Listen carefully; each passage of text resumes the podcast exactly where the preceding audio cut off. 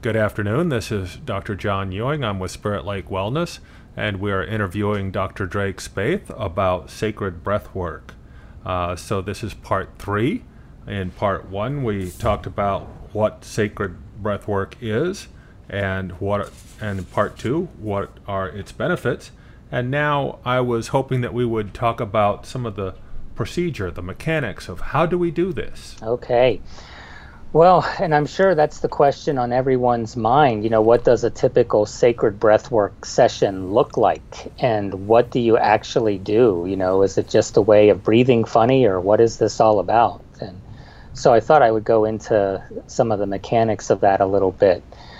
In a breathwork session, what happens is you'll usually be in a group of people, and in the sacred breathwork context, it tends to be a smaller, more contained group of people. I would say, you know, 16 people in a moderate sized room would uh, be fairly typical.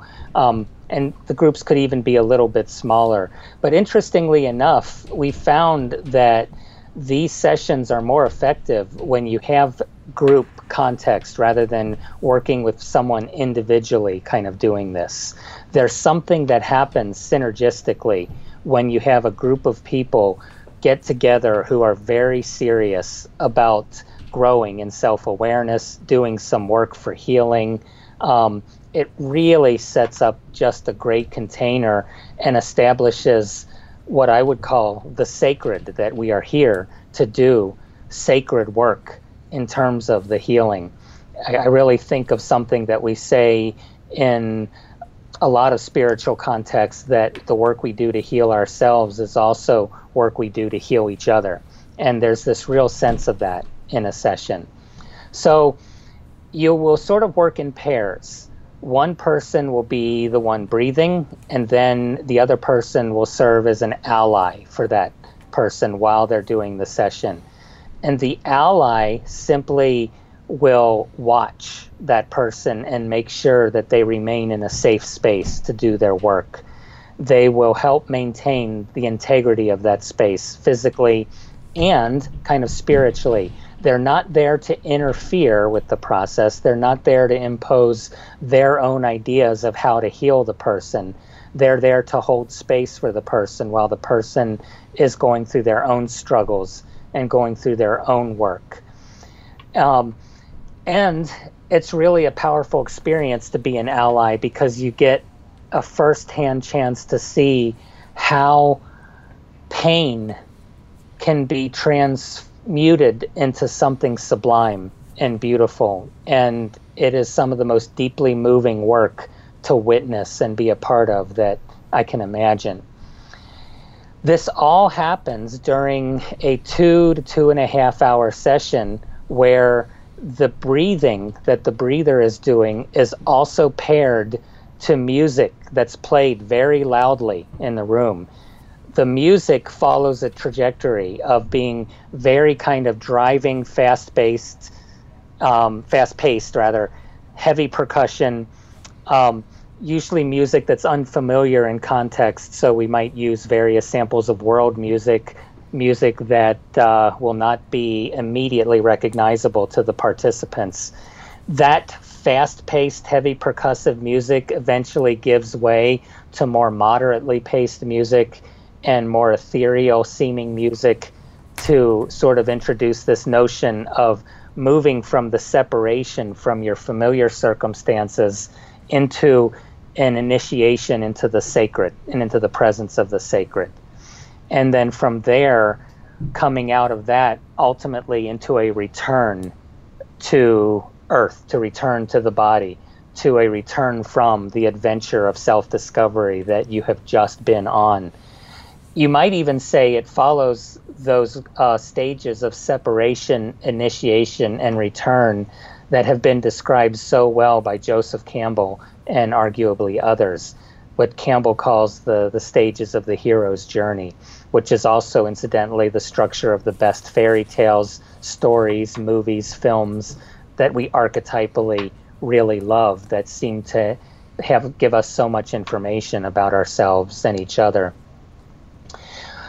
Once that two and a half hour session is done, the breathers are assisted in kind of coming back to themselves and they are helped to a room where artwork is prepared and they have the chance to paint or draw or color, um, usually in the form of a Jungian mandala kind of uh, drawing where they have a chance to symbolically capture some aspect of their experience or put a container around it. This would be the expressive creative therapy aspect of it.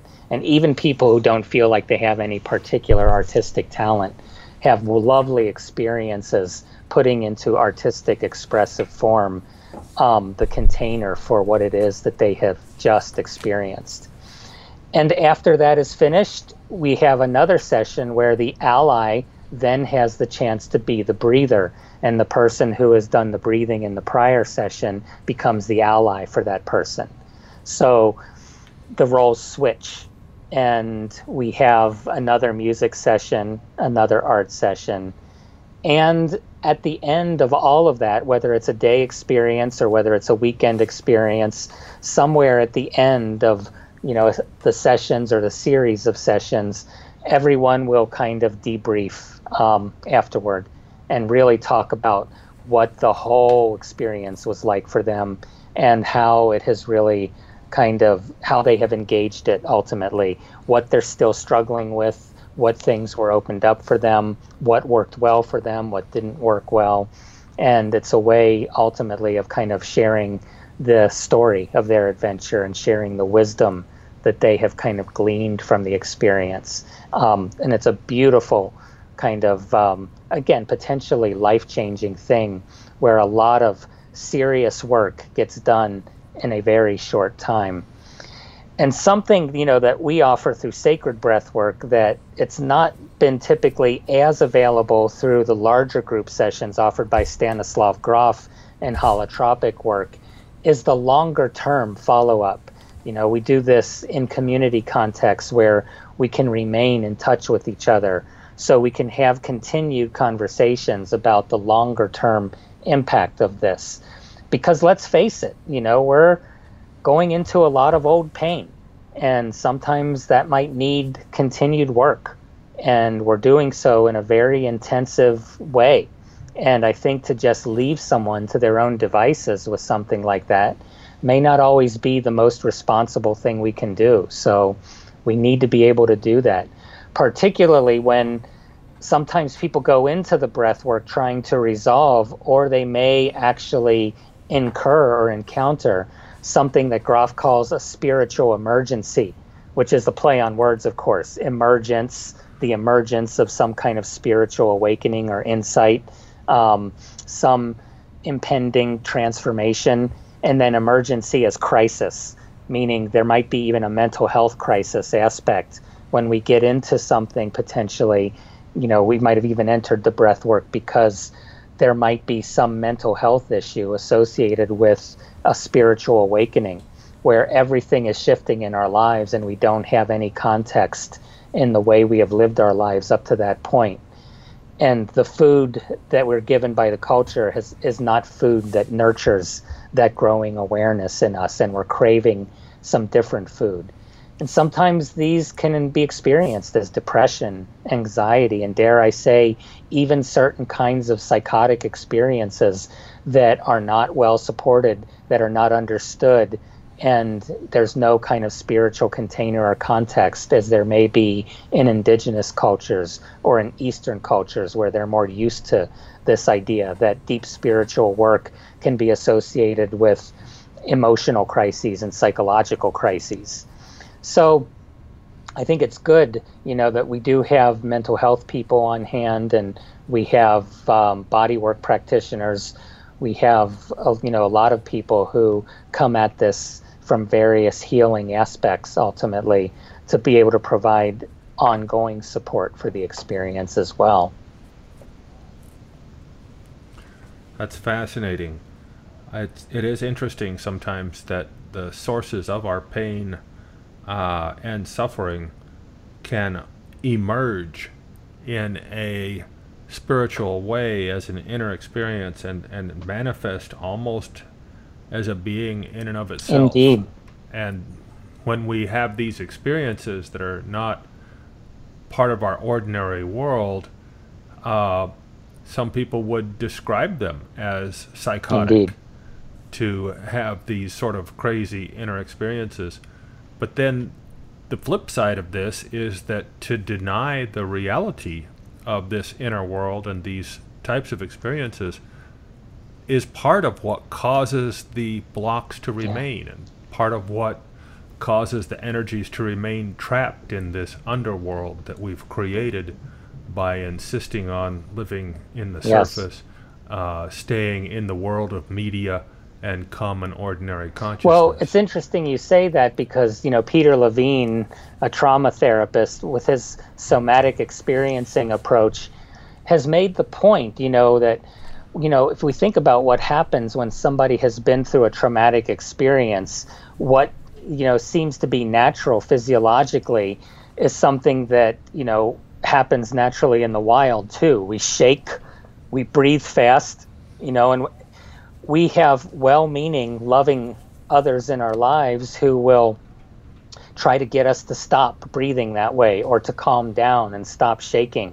And the body's natural reaction and way of coping with this very painful, traumatic thing that has just happened, that gets interrupted. So all of that energy gets suppressed and locked, if you will. And so Levine works with folks to try to unlock that pressed energy from suppressed coping experiences.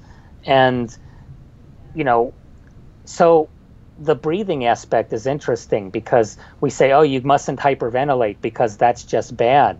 Well, what Grof has found, in fact, and what we have found is that hyperventilation isn't necessarily a dangerous, problematic phenomenon as long as the person continues to breathe through and to breathe through all of those somatic kinds of symptoms and experiences that happen with that.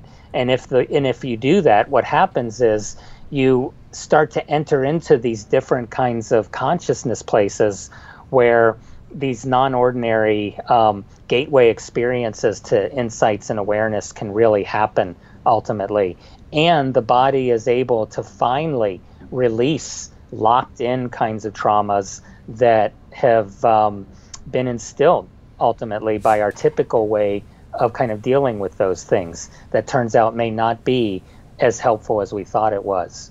Um, so it's really counterintuitive in some ways, and it does take some courage to say, wow, I'm doing something that seems to be something that society, my society and culture, discourages me from doing.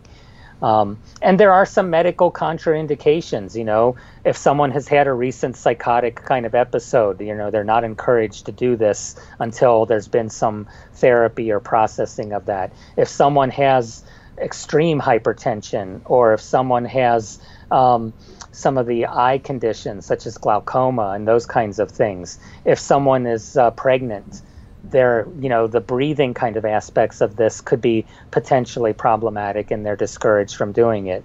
And Grof of course is a medical doctor and a psychiatrist so he was used to doing those medical screenings. But even as we do this we definitely have kind of a screening interview to make sure that a person is in you know a fairly safe place uh, physiologically to do the work too. That makes sense. So um, I was hoping that you could tell us a little more about the the post processing of some of these experiences that people have, and what types of, of helpful experiences uh, uh, do you recall that, that might be worth sharing? Well, in terms of the, the post processing, I will sometimes have Skype sessions with individuals, and others from the community will do this as well, to just continue to discuss any difficult feelings that come up you know new aspects of memories and, and insights that they're having that don't jive with former experiences really well.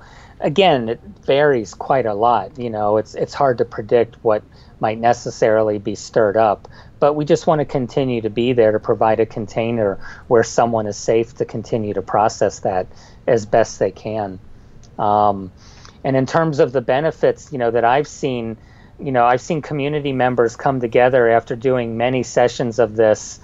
Um, in general, just conquering deep fears or different traumatic reactions that have manifested in their lives as physical addictions or physical problems or emotional dependencies. They seem to be free from that and they are experiencing courage and they're trying new things in their lives. They don't seem to be as bound by what people think that they should do or worry about what people think of them. And you know if they make decisions for themselves rather than trying to please other people. There's just a real sense of courage and resourcefulness that's developed and a sense of generosity and compassion and peace, a willingness to engage in, in and, and, and Grof has demonstrated this through research as well, a more willing, greater willingness to engage in social justice activism and caring about the bigger problems in the world. You know, that seems to stem from this deeper compassion for humanity that emerges organically from it because we have this sense of deep connectedness to everyone and everything as an inherent part of the experience. Very good. Um, so this is this is something that I think uh, a lot of people could benefit from. A lot of people are unaware of the need to reach within and, and find your own spiritual reality, find your own meaning and path. And many people struggle to work their way through this materialistic approach to what we describe as success, which is actually kind of a trap and uh, uh, what some people would even experience as a failure of the self to grow. Um, what are some of the pitfalls that people might encounter through the sacred breathwork uh, practice? What yeah. what kind of things could go wrong? What to watch out for? Yeah, well, I haven't seen anything that I would characterize as going wrong per se. I have seen people be sometimes be not prepared for or surprised by the intensity of some of the emotions that they experience, you know, and getting in touch with very old kinds of pain and, you know, the extremes of sadness and joy that could be experienced in the same session. You know, some people go into it expecting it to be kind of a wild roller coaster ride, and it's almost a sense that maybe they thought it would be a little bit more recreational in in experience than anything else, and so they they've not been prepared sometimes for the genuine feeling aspects of it, and so just really kind of wanting to support them through that. I've not yet experienced anybody having you know a really bad outcome from all of that. Um, that even even being surprised by that encounter with themselves, it's it's led to good things and good places for them. Very good. Well, um, we're about to wrap it up here. Is there uh, anything that we uh, forgot to cover? Any questions do you think that um, that people might have? Well, there's no substitute for the actual experience of this, you know, and uh, you know, so there, I don't think there's any way we could possibly cover all of the intricacies and possibilities inherent in a discussion of this, but I am glad that I had the opportunity to talk about it a little bit because I do want to remove some of the woo-woo factor uh, associated with it because I think there's a potential here to have you know a practice that doesn't rely on something as extreme as a psychedelic substance, um, but yet has the capacity to go to a deeper place than, say, a guided imagery trance journey or um, certainly a psychotherapy session.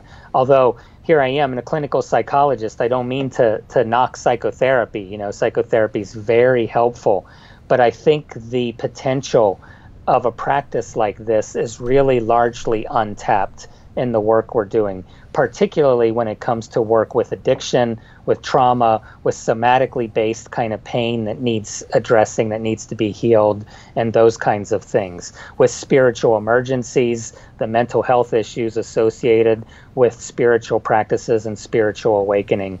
I think this is really a powerful technique of engaging that.